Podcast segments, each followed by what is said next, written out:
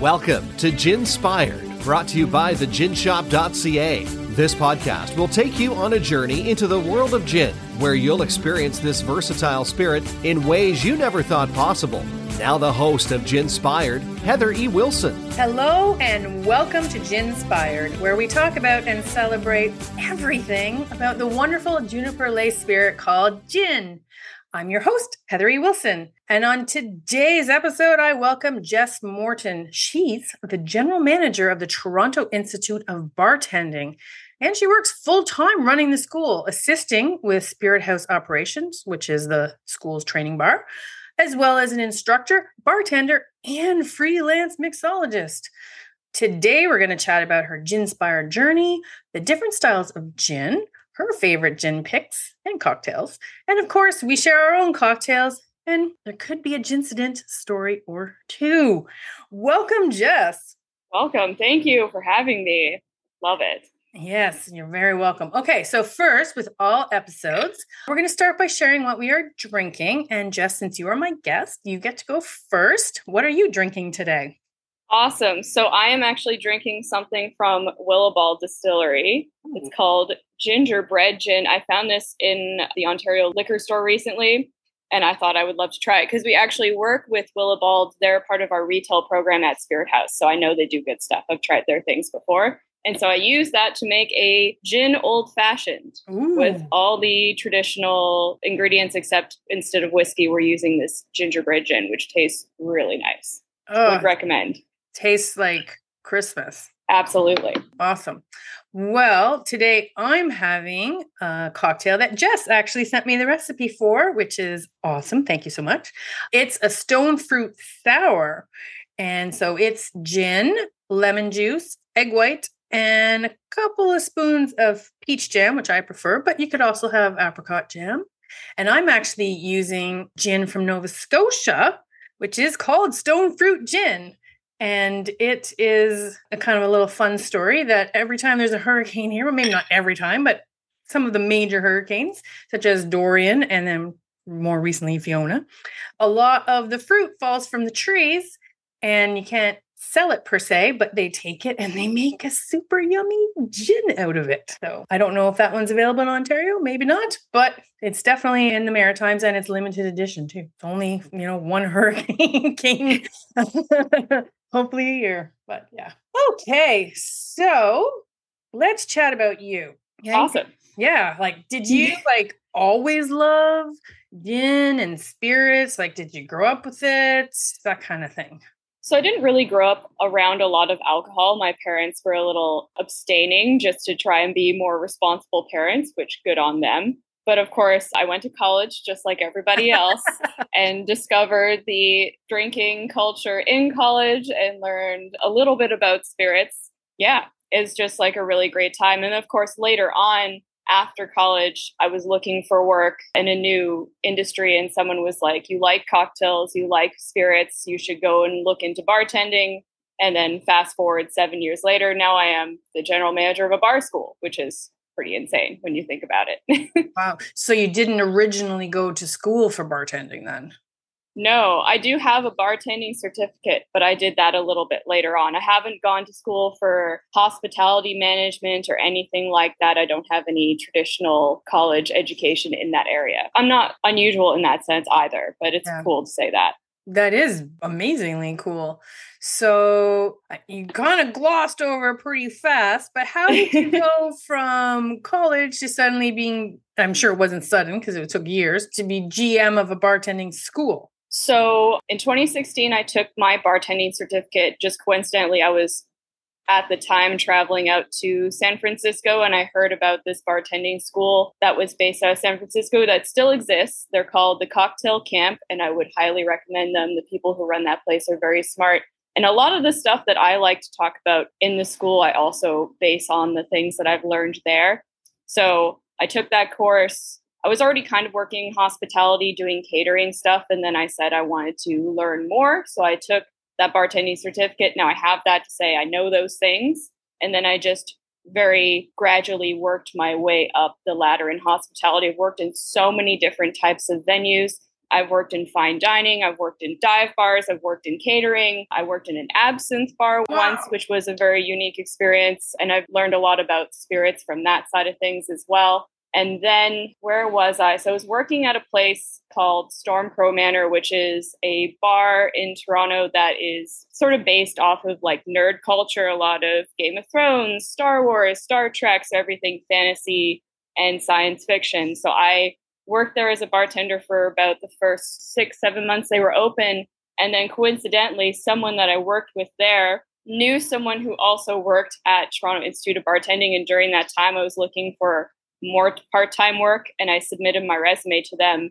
And one of the people I worked with at Stormcrow was like, Oh, yeah, my roommate is like the manager there. And I was like, No way. So thankfully he was very nice to put in a good word that was not the only reason i got in but mm-hmm. eventually i got hired as a part-time bartending instructor and i worked my way up the ladder and then covid happened mm-hmm. and i mm. was the last employee standing at the company everyone else had other things going on so they couldn't still be with tib unfortunately so i was like i'm here why not let's see what happens so working basically took over the whole school kind of indirectly from that. I was originally going to be promoted to be like the manager of the school originally before the pandemic happened but then it was like doubling down like okay you're the one left let's get this happening so yeah i made it work and we are still here like two plus years out of the pandemic or in and out of the pandemic. yeah, are we out? Who knows? Are we out? I don't know anymore.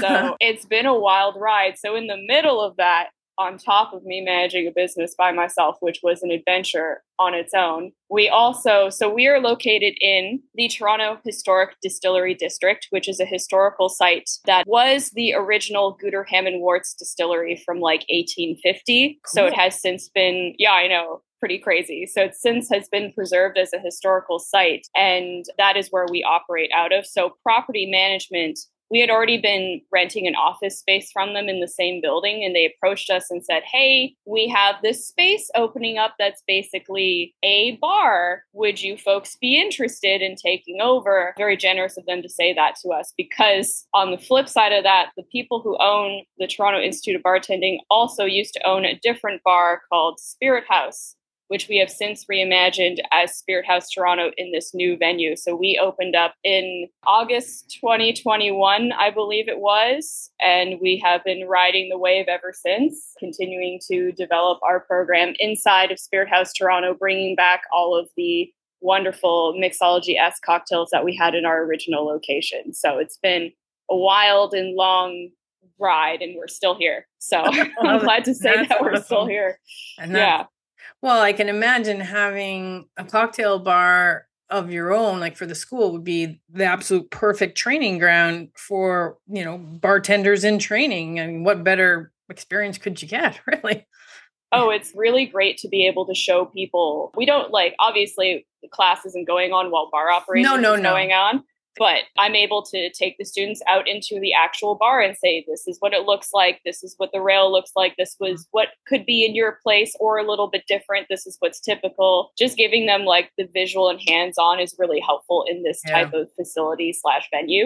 And we're very lucky to have it. Cool. So now that we're slightly out of the pandemic, let's somewhere. I'm sure your day is quite different than during the pandemic. So we'll just not even worry about what happened during the pandemic because that was no. for everybody. But like an average day, like are you instructing too, or are you like GM has a lot of tasks to do? So how do you do both? How are you like balancing that? I don't sleep a lot is no. the short answer.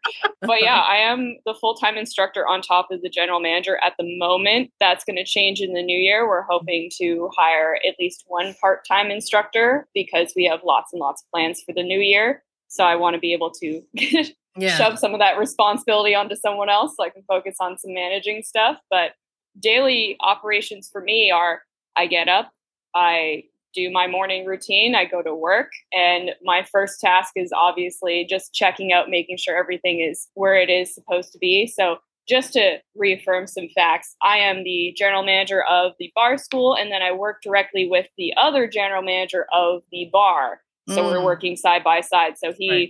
works later in the day. And because I am opening the venue, I'm also like opening manager. So one of my tasks is checking everything, making sure everything was put back where it was supposed to so that it is acceptable to let people inside the door. And I'm a little finicky about that, being like, was this where it was before? Just to make sure everything is organized properly. And then I set up the classroom for the day, turn on the lights, the music, make sure everything's good and welcome students in at the beginning of the day for 9.30 in the morning is when we start our class. And wow. then we take a lunch break around noon every day. And then we wrap up by 3 p.m i get everyone out the door and then i shut everything down for the day. If it's a thursday a friday a saturday a sunday depending on how busy it is, we'll reset the whole room. So you won't be able to see it because it's not set up yet. Mm. But normally we have like specialty tables we set up for the bar school students to operate at. So we have hands on instruction as part of the course. And that's really big for us to make sure that you have that because otherwise, what's the point? It's like, yeah. oh, yeah, there's a jigger, but do you know how to use it? Yeah, kind of thing. exactly.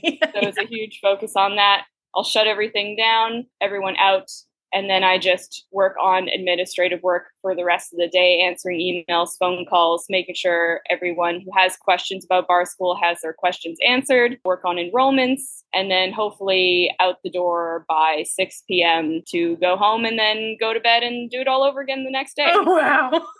yeah.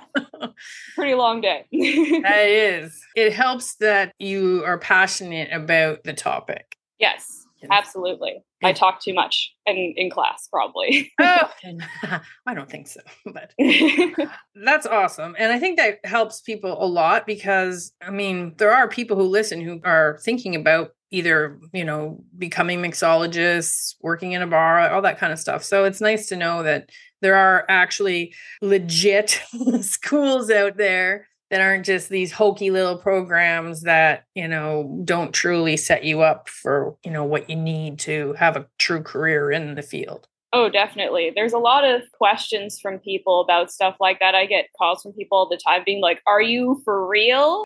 and my response is, Well, like, there's no official accreditation no. for what makes you a bar school. We're technically a vocational school that doesn't yeah. make us unique in that way. But I would say that we are offering training that no other school that I've seen in Ontario, I can't speak mm-hmm. to the rest of the country, but I know in Ontario, we are offering the most comprehensive program because we focus on not just knowledge of product. What I say to students in class all the time is we're telling you to know what you are selling so that you can sell more, which is a huge emphasis on it because maybe I just have a specific point of view, but a place like Toronto, it's all about selling more drinks, getting those bills higher so you can make that 18% on the bill and make it worth it for you. Because that's a huge motivational factor for a lot of people right. who want to get into this industry. Of course, you're interested in spirits. Maybe you really like whiskey. Maybe you have a favorite cocktail. But for a lot of people, it's like, I need some sort of income that's a little bit reliable. And that's what I've heard from a lot of people who are coming to us because a lot of people who are coming to us who are newcomers to the industry in itself, which is really exciting to be a part of. Yeah. Okay, so let's switch gears and talk about gin, which is why yes. we're ultimately here. And I know, and you know, that there are many different styles of gin, and it's not just you know, like back in the day, and you're a lot younger than I am, but a long time ago, there used to be basic, you're just your basic London dry, and you'd be lucky if you had, you know, two different gins to choose from. But now there's yes. all sorts of styles. And so maybe you could uh, list out and explain to our listeners what the main styles are. We don't have to go because there's a lot of spin offs, but oh, yes. Like, let's just talk the main ones. So I am waiting for a web page to load. I was just going to pull up the World Gin Awards, which is mm. where I do a lot of my references because I am actually currently working on restructuring the course material to make it more relevant for 2023, I guess, at this point. And there's a lot of really interesting just sort of agreements, disagreements on what makes a gin a gin. And at the end of the day, what we teach, and I'm sure a lot of people agree, is that gin is gin if it has juniper in it. That is really the only rule as to what constitutes a gin. And we probably know some of our more common styles. Everyone knows London dry gin, which, fun fact, does not have to be made in England yes. to be qualified. Something that's really interesting to discuss with people because, of course, some of the best known brands of that style do originate from the UK. You know, you got Tanqueray, you got Beefeater, you got Bombay Sapphire, Gordon's. Those are some really big ones. But when we think about it, that's just one version. There's a bunch of other styles that are really nice. One of my favorites that's very new to the industry as of late is the barrel aged gin, mm-hmm. which is, in my opinion, is just two of my favorite spirits coming together gin and whiskey. And the botanical yes. part of it is still very important.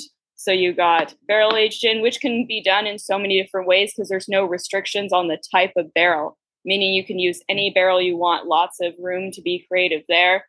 There's also Old Tom gin, which is more of an older style, but is starting to come back into style, I've noticed as of late. And traditionally, Old Tom gin is categorized as something that has a little bit of sugar added to it. The original gin used for the popular Tom Collins cocktail, right. which is interesting because if you go to a bar and you ask for a Tom Collins, they're going to use London Dry because that's what they have yeah. in the rail, unless you tell them. and not all bars carry Old Tom gin, but I'm sure there's lots of smaller distilleries that are working on their own versions of that that will help mm-hmm. rectify that gap in the market. So there's those two. There is also something that we often refer to as new Western dry gin. Mm. The way we define that here at Bar School is a gin that has less emphasis on the juniper. The juniper is still present, but we have more emphasis on other botanicals. And that's where you get a lot of offshoots is from something that's referred to as a new Western dry category, a good example that I would like to put out there would be Hendrick's gin, which yeah. still you can taste the juniper for sure, but there's a lot more emphasis put on the cucumber and rose. Yes. Cucumber in particular is like all of Hendrick's branding, which I love, right? Yeah. Those are a couple that I really like to talk about. And I'm sure there's more, but those are some of the main ones. And yeah. there's a lot of offshoots in between that it gets really exciting thinking about that. And also, Navy strength gin, which a lot of places aren't making, but I love that style I know it's like super strong. I think it's like Navy strength has to be like at least 57%. I'm just going to do a quick Google to confirm my words here.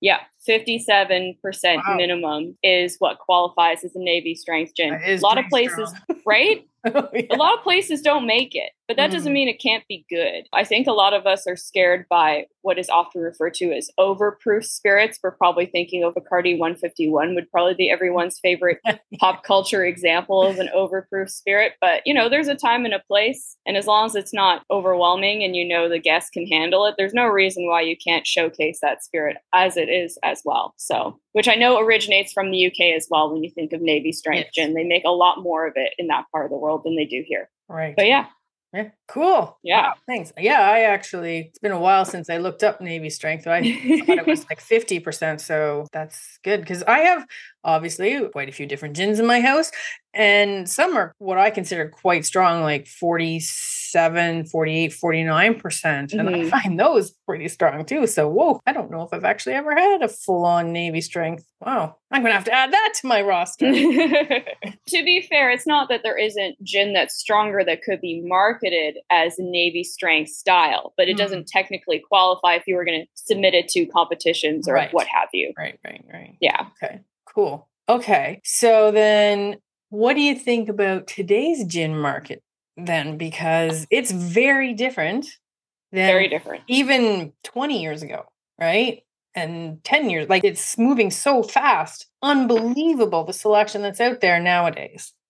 Not all the good, but Oh, that's true. so I find, I think one way to put it is the new craft distilling revolution, where all these smaller distilleries are popping up and realizing that they can make their own spirits and be as creative as they want with them. And I think at the center of that is gin, because the turnaround time on making a gin is so much less than making a whiskey, which is what a lot of Canadian distilleries want to be making, because Canadian distilleries assume that whiskey is the Canadian spirit. I'm not disagreeing with that, but seeing what we have come up with across the country, I would say gin is one of the Canadian spirits that we do very well here as well.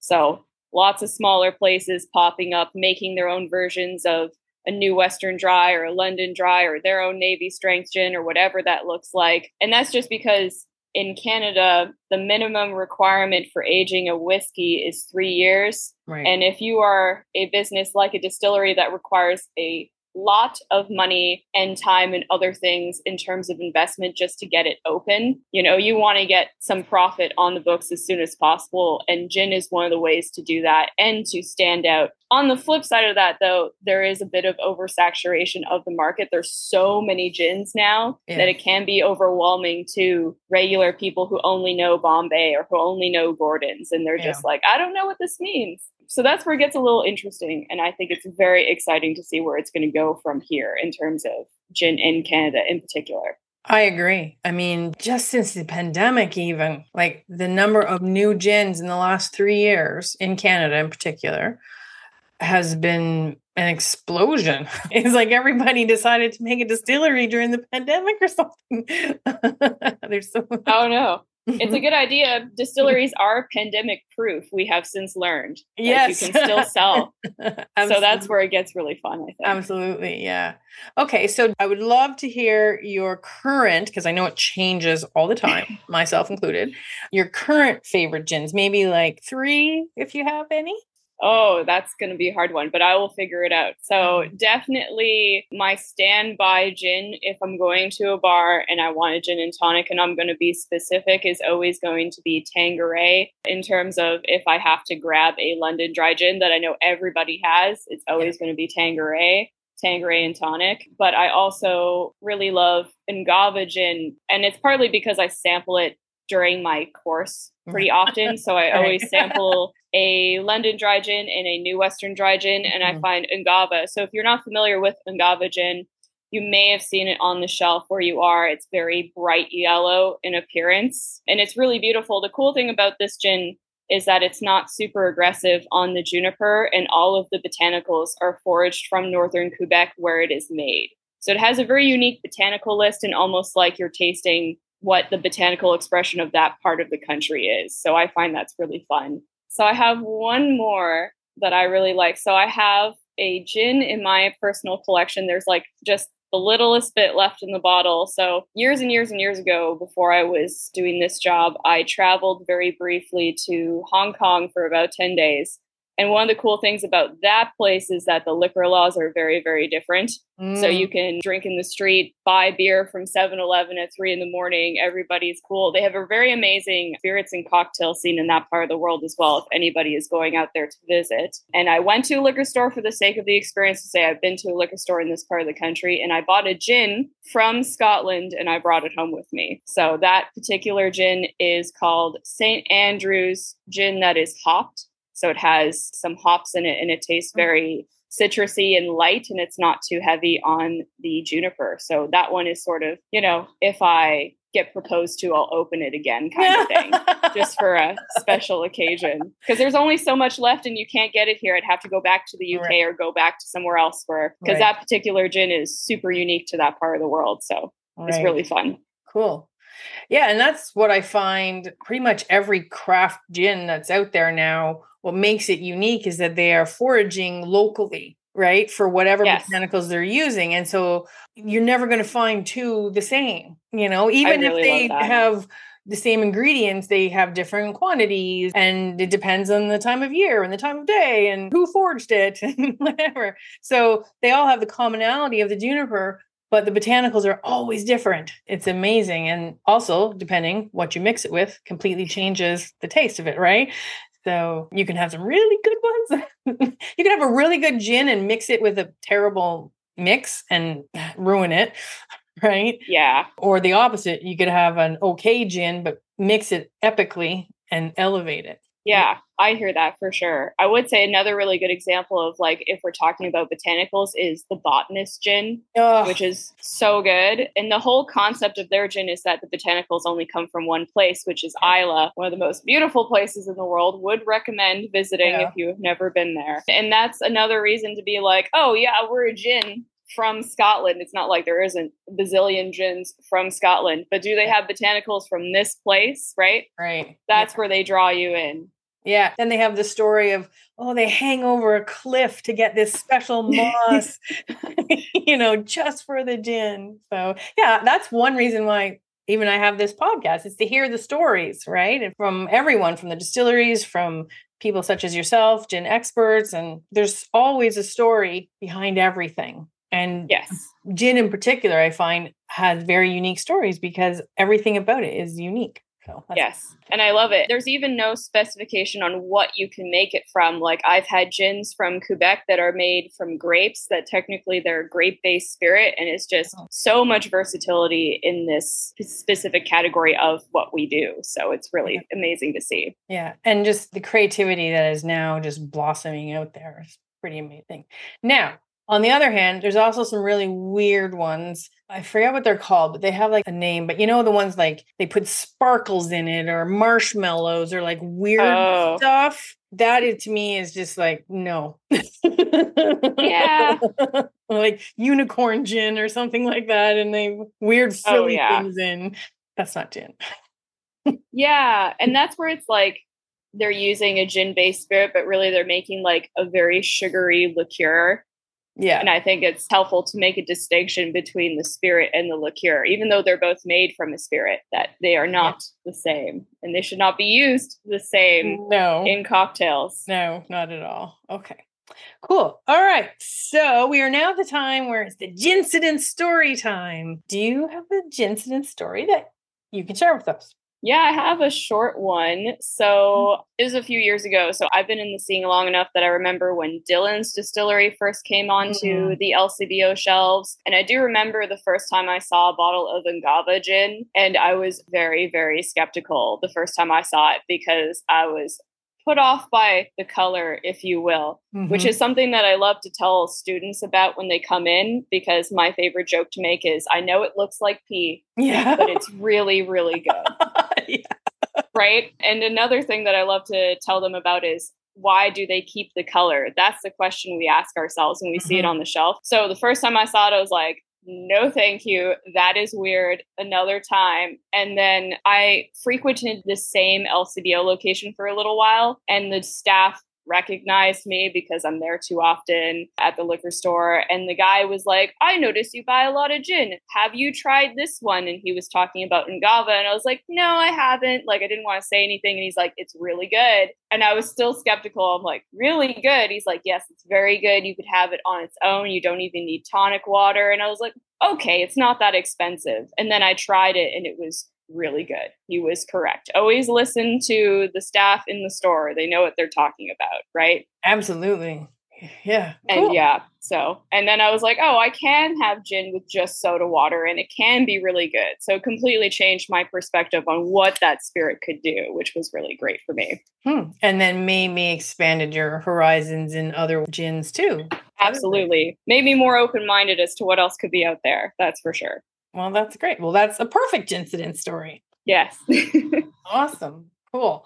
All right. Is there anything else that you'd like to share about anything about the school or what you do or anything? Oh, sure just want to like briefly go over what we do here at TIB, just so that if anyone is listening and they are within the GTA, if they're interested in enrolling, just getting an idea of what they signed up for. for sure. So we're a bar training school. We are recommended by a number of companies, including MLSE, Maple Leaf Sports and Entertainment, have named us specifically as recommendations for their employees or future employees who want to get certified by us. Now, I would tell anyone who is going to ask me if they call me up on the phone that no, it is not required to get a BART certificate to work in this industry, but it is highly recommended by a lot of places. More and more employers want this certification for their employees just to ensure that you have some idea what you're doing behind the bar. Mm-hmm. You're not going to be an expert when you leave here, but my goal is that you are going to leave here fully prepared to step behind the bar for the first time if you haven't already, and to at least be interested in learning more and getting better at what you want to do behind the bar, whatever that looks like, because it's different for everybody. Mm-hmm. So we have a huge focus on product knowledge or spirit knowledge, knowing what you're selling behind the bar, don't be afraid to be curious about what you have on the bar. Learn more about those products so that you can share that knowledge with your guests. We have a huge focus on guest experiences, how to deliver good guest experiences while you are behind the bar. And of course, a huge focus on practical training, which is what people are usually looking for. They're looking for that hands on training. So we have bar tools for everyone to use. In the near future, we are going to be putting together a retail program where you can come to our school and buy a full bartending kit where you have all the tools you would need to get started at home without any unnecessary stuff thrown in, just the tools that you need to get started so that you can practice at home if you want, or at least continue to build your skills after you've left us, whatever that looks like for you. Mm-hmm. So that's a huge part of what we do here. And yeah, I do a huge focus on mixology as part of what we do here because it does say on the certificate introduction to bartending and mixology. So right. based on my own knowledge, I bring that up throughout the course pretty frequently just so that students feel like they're getting the full experience. Right. Cool. So yeah.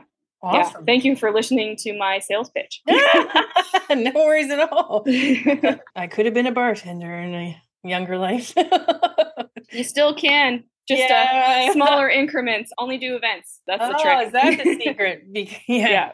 All right. Well, I'll have to think about that one. All right. And there you have it. Everything you ever wanted to know about Jess, her gin-tastic gin journey to becoming the GM of the Toronto Institute of Bartending, differences between gin styles, some yummy gins, all sorts of information about the Toronto Institute of Bartending, and so much more. Thank you so much, Jess, for being here today and sharing your passion for gin. Thank you so much for having me. It was great. Yeah. And thank you for listening. Be sure to leave us a review and check out the show notes for links to Jess and the Toronto Institute of Bartending and the ginshop.ca for all your gin clothing and novelty needs. Until next time, remember, you're the gin to my tonic. Thanks for listening to this episode of Ginspired, brought to you by theginshop.ca. If we've ginspired you, let us know by leaving us a comment and a review. Or drop us a note at heather at theginshop.ca. We may even read your email or feature your ginspirational story in an upcoming episode. And remember to follow us on social media. Until next time, let the party be gin.